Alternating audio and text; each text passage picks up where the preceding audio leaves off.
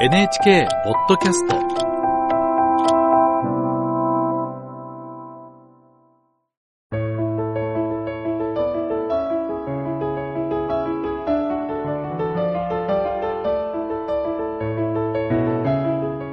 物語やエッセイの朗読をお届けするらじる文庫。今日は小説家徳富蘆花の作品をご紹介します。蘆花はせんはっぴゃくろくじゅうはちねん明治元年に生まれ、新聞小説で人気を博しました。トルストイにあって影響を受けた蘆花はさんじゅうきゅうさいで飯農生活を始め、農村の様子を生き生きと綴ったエッセイを発表しています。徳富蘆花草取りだいいっかい、朗読はアナウンサーの三橋陽希です。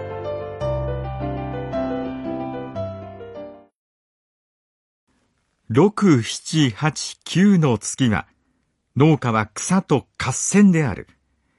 自然主義の天は一切のものを生じ、一切の強いものを育てる。売っちゃっておけば比較的脆弱な五穀素材は野草に塞がれてしまう。ここに人間と草の戦闘が開かるるのである。畑の草、他の草は猛烈に攻めをする。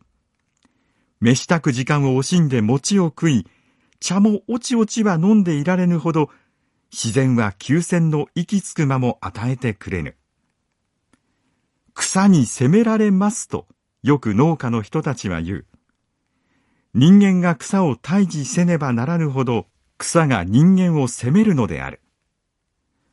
ただ二反そこらの畑を持つ美的百姓でも、夏秋は激しく草に責められる。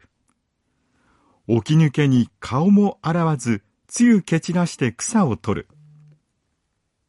日の傾いた夕陰に取る。取りきれないで日中にも取る。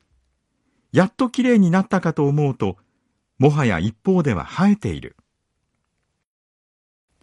草と虫さえなかったら田園の夏は本当にいいのだが、と愚痴をこぼさぬことはない。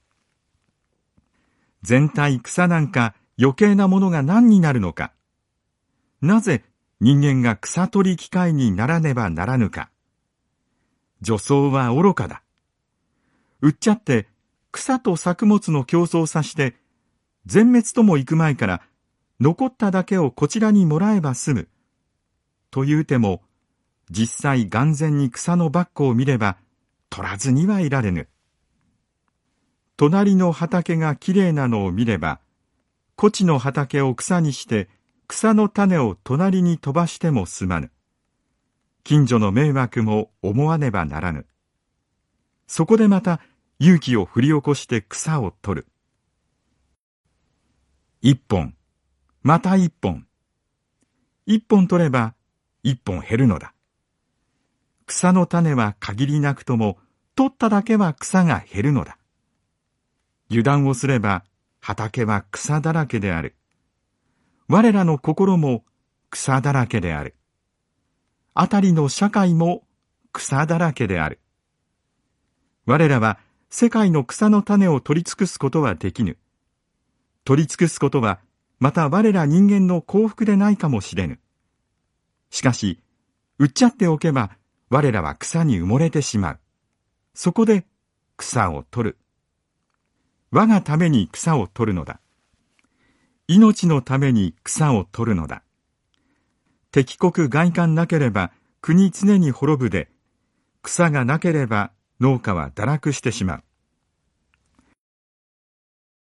何時我がことに背いて金貨を食いたれば、土は何時のために呪わる。土は何時のために茨とあざみを生ずべし。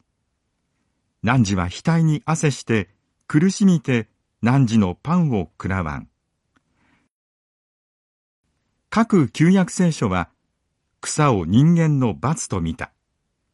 実はこの罰は人の子に対する深い親心の祝福である。